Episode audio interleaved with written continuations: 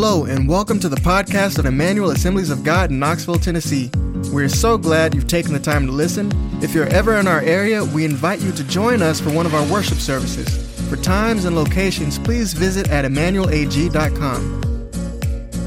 Today, um, I've been speaking out of the book of Ephesians, and I'd like to get back to that eventually. But today, I felt just to take a little detour. This just came out of my own personal uh, devotion, my own personal prayer time. Um, but I want to, if you'll go with me to Luke chapter ten and verse nineteen, I'd like just to read this. Jesus says, "Behold, I've given you authority to tread on serpents and scorpions and over all the power of the enemy, and nothing shall hurt you." I mean, I don't know about you, but that's one of my all-time favorite verses, right? You know, I used to quote it over and over and over. I love to hear people preach on it, man. "I've given you authority to tread on serpents and scorpions." King James says, "I've given you power, power to tread upon serpents." I like that. Do you like that? Yeah. I like that. You know, and I'm thinking about these things. And and one of the dangers is, as Christians and who are in America, and we're surrounded by just a A glut, I don't know if that's a good word or a bad word, but a, a, an abundance maybe of good teaching and some bad teaching, but just we're surrounded. I mean, what a, what an amazing, there are people who are hungry for a page out of your Bible. And I mean, we've got like, what, four Christian radio stations in town here. You know, we've got Christian television networks. We've got all kinds of pastors ministering on YouTube. Plus, we've got churches on every other corner. I can't tell you how many churches I drive by just to come here. We are blessed. We're blessed. But one of the dangers that we can we that we can face in our lives is is uh, we feel like we need to have more, more, something more, another different angle, another person to say it another way. But what I'm wanting to tell you is this: we only need one word from God, filled with the Spirit, acted upon to to to see God move, right? We don't need a hundred things. We don't need a Bible degree. What we need to do is have the Spirit of God in our lives, activating the word that we hear, and then we need to put action to it. Yeah. Simple as that. I mean, you can go through the Bible. I can take you through from the Old Testament all the way to, to the Revelation. We can look at something like salvation or healing or some Bible doctrine. And I mean, we can we can spend weeks. There are people who do seminars that last for weeks on, on any one of these topics. And that's great, man. Corey, you were just at a seminar, right? They're great. I love them. But I'm just telling you, you take one word. By his stripes, you were healed. That's all you need, man. That's all you need. With the Spirit of God in that, it will take you where you need to be in terms of your healing. What we need to do is believe the word that we have. And then watch us increase. And so Jesus is here. He says, "Behold, I've given you authority to tread on serpents and scorpions and over all the power of the enemy, and nothing shall hurt you."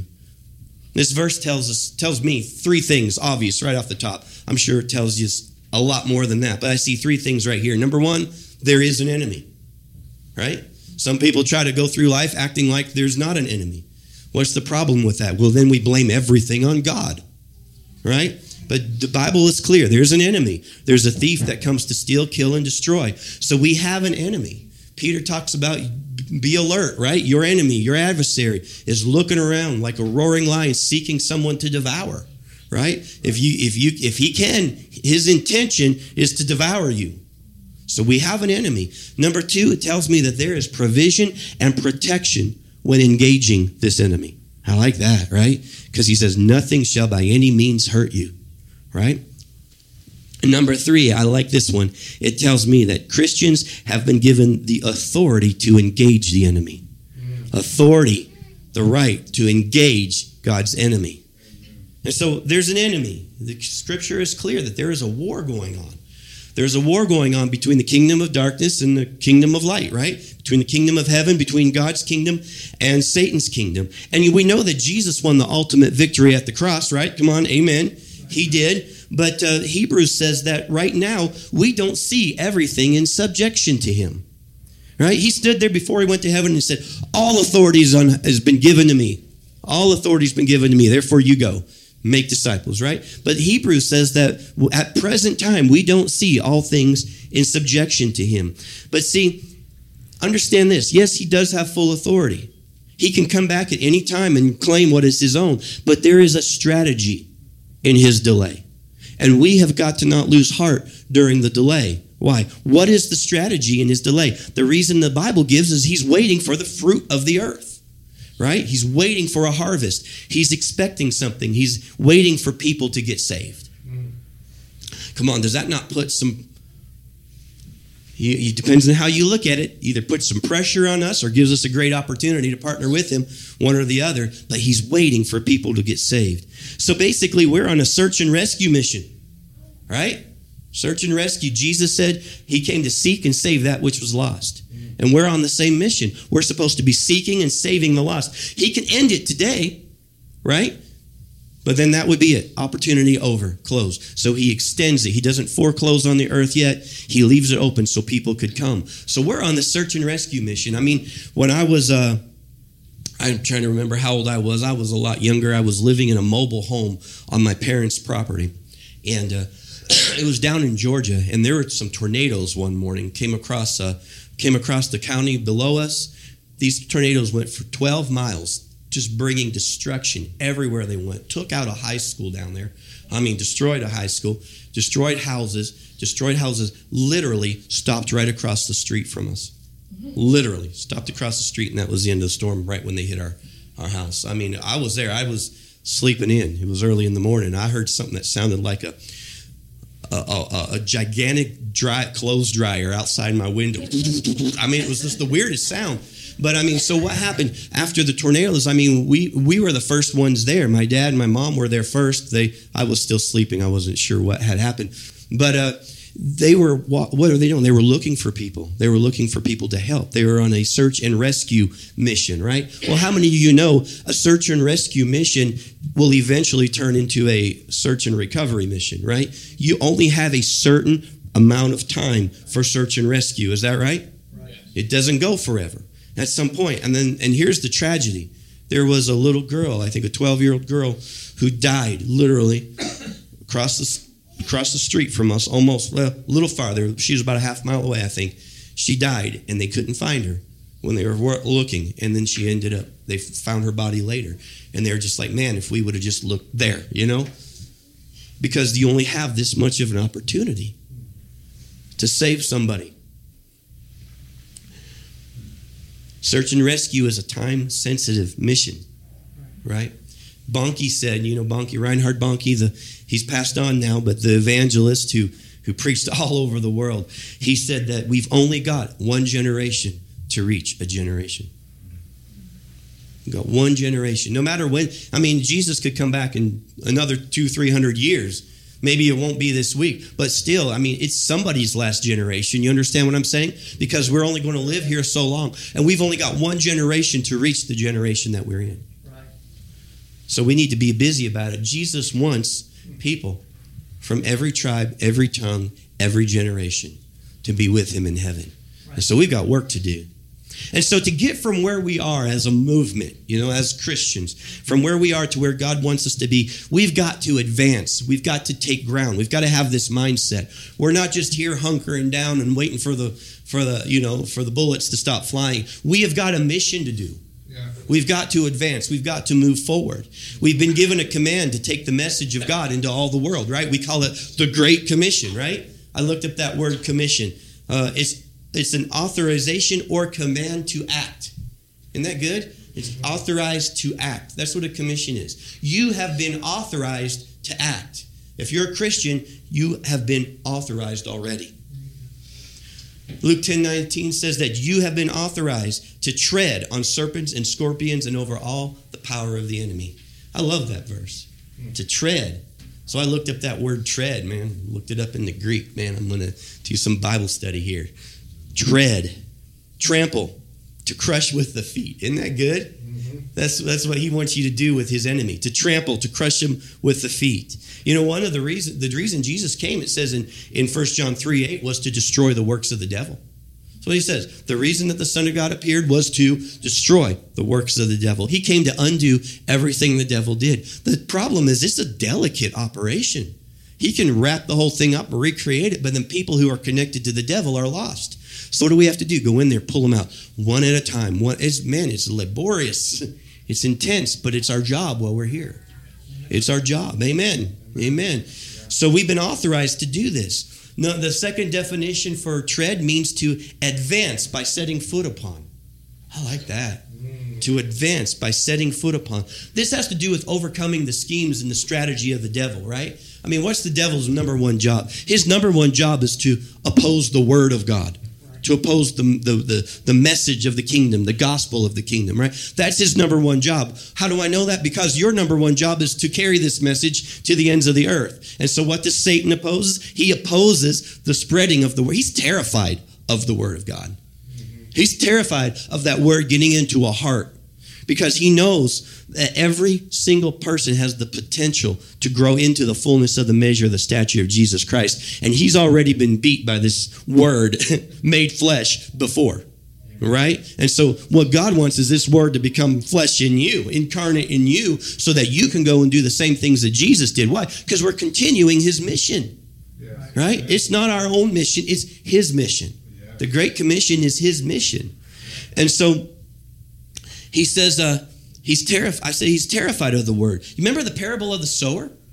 I mean, what happens? The sower sows the word, right? And immediately, immediately, the thief comes, Satan comes to steal that which was sown. He wants to stop that thing.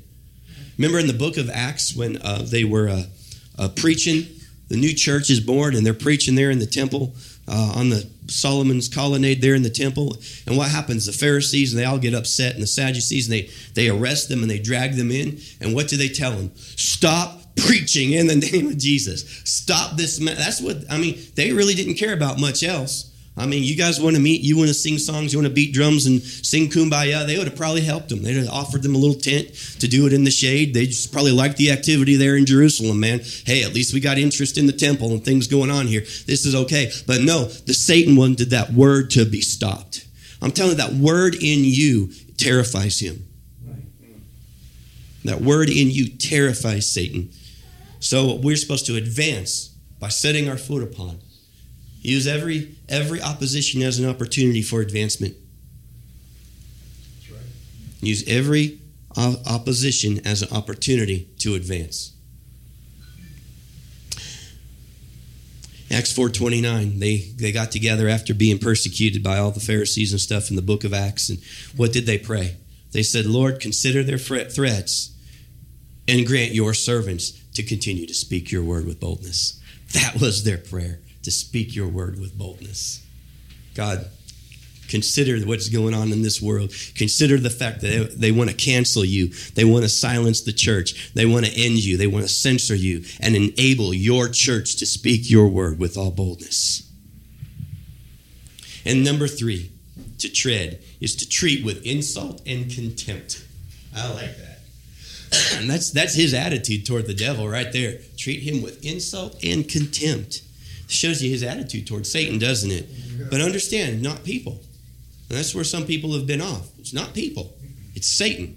It's real easy to take this hatred that you have for the evil going on and direct it to people. That's good. Okay? Wow. Can't direct it to people. We've got to direct it to Satan. Mm-hmm. It's him we're trampling underfoot. Okay? And I, I'm just going to tell you, I mean, I... I I'm no psychologist, but I've heard of that Stockholm Syndrome. You know what that is? Where people who have been kidnapped or captive or prisoners, and they start identifying with their captor, right? I'm telling you what, it's psychological warfare, and Satan is master at psyops, okay? And he's got people convinced that he's right and they're free, and they're not. From heaven's perspective, which is the true perspective, to be in sin and to be in these things is bondage. And we're here not to destroy them, but to set them free. Jesus came to what? Set the captive free, right? And how are we going to do that? We've got to embody the word of God. We've got to have his word filled with the Spirit on our lips and show them the love. Not They don't need legalism, right? What's, what's, what's it say in, uh, is it First Corinthians? I, I love the passage. I always just forget the reference. But uh, it talks about we're, we're ministers of a new covenant of the Spirit, right? The life-giving Spirit, not of the letter, for the letter kills, but the Spirit gives life, right? That's what we are. We're supposed to bring life into darkness, light into darkness, life into dead places. And that's what we do. And so remember, we're not we're not wrestling against flesh and blood, right? But what does Ephesians six twelve say? But against the rulers, against the authorities, cosmic powers over this present darkness and against spiritual forces of evil in the heavenly places. That gives you a glimpse of some of the, the darkness that is operating in this world, mm-hmm. right? I mean, that is why people are bound, is because of these cosmic forces that are bigger than what they understand. But we should understand them. We should know about them because that's what we're engaged with when we go after people to rescue them. That's what needs to be overcome, right? So, so we are authorized to act, authorized to tread. I want to give you just a little bit of background on this passage here in Luke. If you go to the beginning of the chapter, in Luke chapter ten, uh, he sends out the seventy-two, okay? There are seventy-two. We know he had twelve disciples, but at this place in the book of Luke, he is sending out seventy-two uh, people to go ahead. Of, well, let me just read it. It explains it right here, okay? After this, the Lord appointed seventy-two others and sent them on ahead of him, two by two, into every town and place where he himself was about to go. Okay, there's an urgency here. Jesus is on his trip to Jerusalem. Okay, his ministry is coming to an end. He's not traveling around anymore. He's going to Jerusalem for that final showdown, you know, with the devil. Uh, on the cross where it's going to be over. But what there's an opportunity for people to know about him. And so what does he do? He sends out people ahead of him, two by two. And it says in verse two, he said to them, the harvest is plentiful, but the laborers are few. Therefore, pray earnestly for the Lord of the harvest to send out the laborers into his harvest. Interesting to me that Jesus does not see a problem with the harvest. His problem is there's just not enough laborers to bring it in. Mm-hmm. He's not criticizing the harvest. The people living for themselves, living in greed, doing their own things, straying away from me, rejecting my word. Not he's not he's not concerned about that. What's he saying? He's saying he's saying uh, I don't have enough workers to bring them in. So he gets seventy-two people. We don't even know anything about these people. We don't know who they are. They're not special. As far as we know, but he authorizes them and commissions them to go and do the same kinds of things that Jesus was doing. Come on, you've got to believe in the middle of all the craziness in this world right now that there are people who are ready to come and do the kingdom of God if somebody would just go to them and reach them. Mm-hmm. Probably more than we would imagine if we would just be willing to take the chance. And so skip down to verse eight. He's giving instructions to the seventy-two. Read the whole chapter. It's, it's really good, but I'm going to skip to verse eight. He says, whenever you enter a town and they receive you, eat whatever is set before you. And uh, that, like I said, that one's really hard for me to do. That's why I'm not a missionary, because you never know what they're going to set. I like America where they set cheeseburgers and, and steak before you. You know, other places, man, I don't know. They can set anything before you.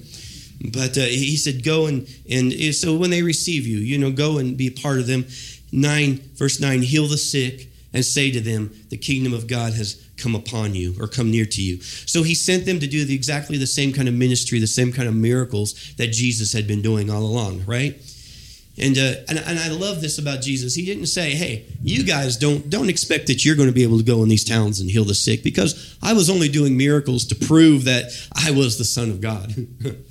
It's not what it was for, was it? What was Jesus doing? He was bringing in the harvest. He was bringing in the harvest. He was, he was, it was an act of war to set people free from Satan. And so he goes and, and uh, he, uh, he realized that there was a harvest ready at that moment. On his way to Jerusalem, through these villages they're about to pass, there is a harvest ready, and I don't want to miss it. So you guys, you seventy-two, just come here. Come here, I'm going to authorize you, and I'm going to send you to go bring in the harvest. I know a little bit about bringing in the harvest. Those of you who have gardens know a little bit about bringing in the harvest too, don't you? Because why? When that thing, when that fruit is ripe, you don't have forever. Here we go again. You don't have forever to get it in, right? right? You right. don't. It will rot on, on the plant, or it'll fall off and die, and you'll miss your fruit if you don't bring it in when it's ready. You only have a certain amount of time. I grew up in Nebraska, most of you know, in the Midwest, man. And I remember we lived on a uh, on a uh, on a, a farm that my dad was my dad was out there for ministry, so we didn't farm the whole thing. We had we farmed a little bit, gardens and stuff. But I mean, this was this particular farmhouse. The man owned half a section. It's like three hundred twenty acres, and uh, he farmed it, and he. Corn and soybeans and all that stuff. And I remember as a kid sleeping in my bedroom at night and hearing those trucks come all night long during harvest time to bring the grain into the dryer bins, man. Because why? You don't stop till it's in. When it's ripe, you have a certain amount of time to get it in. And so we have a certain amount of time today, right now, to do what we're called to do as a church. Let's not miss the opportunity, because when the opportunity is lost, it's lost forever. So Jesus sends out these seventy-two ordinary men, and we don't know much about them. Uh, pretty much what I'm reading to you in this chapter is what we know about them. We do know, if you'll read on, we know that they weren't from the upper echelons of the society, because Jesus later, he says, Lord, I thank you that you've hidden this stuff from the, the, the, the wise and the educated, and you've revealed them to babes. So in, in Jesus' mind, they were simple people, babes. But come on, being simple before God is the way you receive from God and you work with God, right? Mm-hmm. So they weren't these well-educated, these wise, you know, people who've studied Greek and rhetoric and all this stuff. But what they were was willing and obedient. Yeah. Willing and obedient. Willingness to obey the simple commands of Jesus. Your willingness to obey the simple commands of Jesus takes you farther than any kind of seminary degree anybody could offer out there. Amen? Amen. So I just want to say this. Imagine you right now being one of the seventy-two that Jesus commissioned. You, right where you are. Jesus, you know, he told them, go out, heal the sick, proclaim the kingdom, right? Just think about that. Go and heal the sick. Right? He didn't tell them to go out and, when you meet a sick person, pray and ask if it was the Lord's will to heal them. Hmm, Jesus already knew what the Lord's will was. He said, go and heal them. Right? He, see, we're not supposed to be the judge. Right? I'm not the judge. Right? Let me say it like this. Just go heal them all and let God sort it out. Amen. Heal them all, let God sort it out. Right? We're not supposed to go and, Lord, maybe they are sowing and reaping. Maybe they brought it upon themselves. Maybe they did something that, that deserves this. Maybe, may, and maybe they did. Who knows? Maybe it's obvious. But Jesus didn't tell them to go and be a judge. He told them to go and heal people. Right? Go and bring them to me. Go and preach the kingdom. I want them. Bring your brokenness, bring your mess to Jesus. He wants the mess. It's what he wants. That's the raw material that he wants to make your life something beautiful out of, right? So when you meet the people, man, and they're and they're a mess, well, praise the Lord, God has. I got something to work with, man. Bring them here, bring them here. Let me have them. So we're not supposed to be the judge. He didn't tell them to wait for a special timing. Jesus is like, I'm here now. Time's here. It's time now, isn't it? He didn't tell them, you know, God, or go pray. God, are you teaching them something through the sickness? And we say, I'm just, I'm just bringing these up because we say these things, right? Well, maybe the Lord's trying to teach. That's a tradition that we've had. Well, the Lord's teaching me something. Well, when I finally learn it, you know. Well, the thing is, we don't see Jesus ministering that way, do we? See, we want to copy. We're, it's Jesus' ministry that we're supposed to be duplicating. And so we need to minister the way that Jesus did. The Holy Spirit is your teacher. The Holy Spirit wants to teach you things. Do we need to learn things? We we need to learn things. Will God use your circumstances to speak to you? Sure. But that doesn't mean he wants somebody to stay sick, right? It doesn't mean he's, he go heal them. Um, so we don't, we, he says they were, just go and heal them. I'm giving you authority to go heal the sick and preach the kingdom of God. Yeah. Simple, simple. So imagine being one of those seventy-two sent out ahead of Jesus. Right now, you, how you are right now. And he says, go out and heal the sick. How do you feel, man? Do you see yourself laying hands on people and them mm-hmm. recovering? Yeah. Right now? I mean, what do you need to feel like? What does what does what does authorized feel like? Good question, right? What does it feel like to be authorized? What if, you know, you were a a, a policeman and and uh, you you you know went through your training, whatever, and then they give you your badge and your gun and say you're authorized now. Go to work. What would you feel different? Maybe when you start off, you know, you got my gun, my, got my you know, I'm feeling pretty good, right? I can see that. I can see. But I mean, the truth of the matter is, policemen feel just like you feel. It's just that they have special training. They have some training and they have authority. And the authority is what puts them over. I mean, when those blue lights go up, why do you stop? It's authority, right? When those blue lights go, when they're following you and those blue lights go on behind you and that feeling that you get right here, going through, yeah, why do you feel that? Because it's authority, right? It's authority. Well, how do you think Satan feels when the Word of God rolls up on him and lights him up? Come on. It's authority. And then so to get out of your car, man, and go and approach the devil and act all timid and scared, like Barney Fife. That's the problem. The church has got too many Barney Fifes. What does it feel like to be authorized? I'm telling you, you're authorized right now. If you're a Christian, if you're in Christ, you are authorized. You are authorized to tread on serpents and scorpions and all the power of the enemy. And the badge a policeman carries is the authority of the city, and we carry the badge of the Holy Spirit. Correct. The full authority of heaven. Correct. You're operating in heaven's authority. And so you've been authorized. You've been given authority to just tread. And, and for Jesus, I want you to understand this too. This is an act of war. It's not just a healing. Everywhere he went to set people free, he was rescuing them. Like I said, it's a search and rescue mission. For, for Jesus, healing is, a, is an act of war, right? Think about that. Every time the kingdom of darkness is pushed back, it's an act of war, right? For, I mean, it's real obvious now. I don't even have to explain it. For you to have a strong marriage today in this culture is an act of war. For you to have a strong family and sane children is an act of war in this culture. Why? Because the culture is trying to push us into something else, and they're marginalizing people who want to live good and holy lives. Well, we shouldn't be surprised. The Bible says that from the beginning, doesn't it? Yeah. You know what I mean? You go read Romans, Romans chapter one, and you read in, in Peter where it says that, you know, they think it's strange that you don't just jump into all this evil with them. I mean, all the things that they're doing, trying to marginalize you, are things that the Bible predicted years ago that they would be doing. It's like, okay, yeah, I kind of expected this. Didn't know it'd come from you. Didn't know it'd come this way, but I did expect it. Because you guys are playing out everything. You're denying the Bible as you are playing out everything that's written in the Bible. Mm-hmm. But I mean, come on. To have a strong family is an act of war. To have a sound mind is an act of war. Everything that we can do to push the kingdom of darkness back is an act of war. And you're called to be a soldier in the body of Christ. Mm-hmm. So you've been given authority to tread. And so I want to look at this in Luke chapter ten. Uh, go back to, well, go, go down to verse seventeen, okay? So the seventy-two, they go out and they do what he said. They go into all these villages, right? They come back, and I love this verse right here. They returned with joy, and they're saying, Lord, even the demons are subjected to us in your name.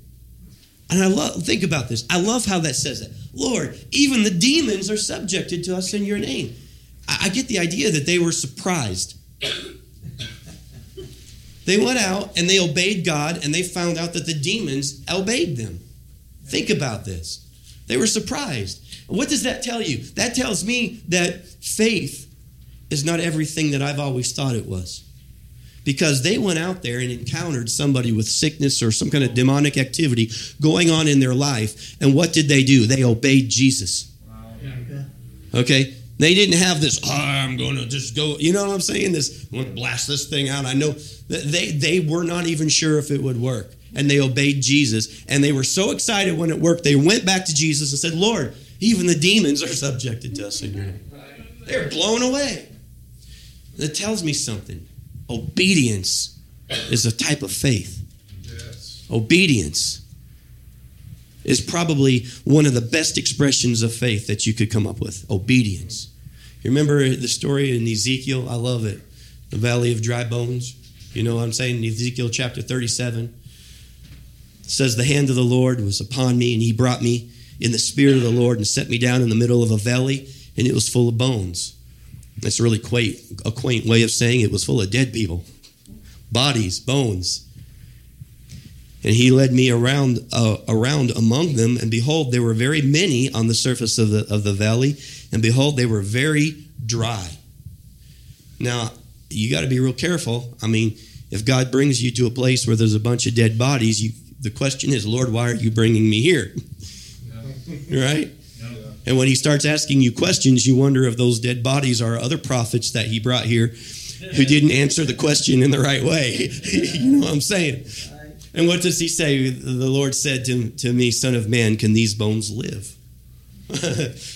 ah, okay, well, let me be careful how I answer this. And what does he say? He says, oh, Lord God, you know. What's he saying? He's like, I don't know. You know. Right. I don't know. I can't see these bones coming to life. I can't see the, the perversion that's in America being reversed. I can't imagine what can happen. Wow. I can't imagine people who've given themselves so over and that they've medically altered their body. I can't see that. Can you see? I can't see that. But Lord, you know. You know. And so it goes on, and uh, the Lord tells him to prophesy over these bones that they might live. So what's the basis of that prophecy? Obedience. Obedience. Because he couldn't see it. He didn't know. And so he goes and he prophesies. And what happens? You can read the rest of the chapter. It became a mighty army. You know, the bones knit the bones and the sinew to sinew. And then he prophesied to the breath, and the breath came into them. And they stood there, and they were a mighty army. Wow. I'm telling you, God's end-time army. The raw material mm-hmm. for God's end-time army is out there, living in darkness. And they need somebody to prophesy and speak the word of God to them so that life can come into them.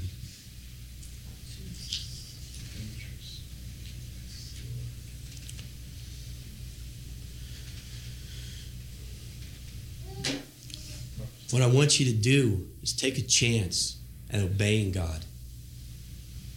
Take a chance at obeying God. Whatever it is you're facing, man, take a chance at obeying God. Go after little things, man. Little things. I mean, start with little things in your in your life, man, that you've tolerated. Come at them. Come on, we all tolerated little things, you know? Practice on them. Practice hearing the voice of God and obeying. Practice saying, put yourself in a situation where he'll put the words in your mouth. And see what God will do. Prophesy to this generation. And that doesn't mean get all up in people's face and tell them they're wrong and they're going to hell, right? Not that. What did he say? He said, oh, bones, come to life. Oh, breath, enter into these bones. He spoke life to the dead bones, right? The world is dead. They know they're dead. They need life spoken to them. That's what they need. The words of life, not words of condemnation, right? They're already living under condemnation, right? They need rescued. You're on a search and rescue mission. Let's not let it come a search and recovery mission. Let's search and rescue.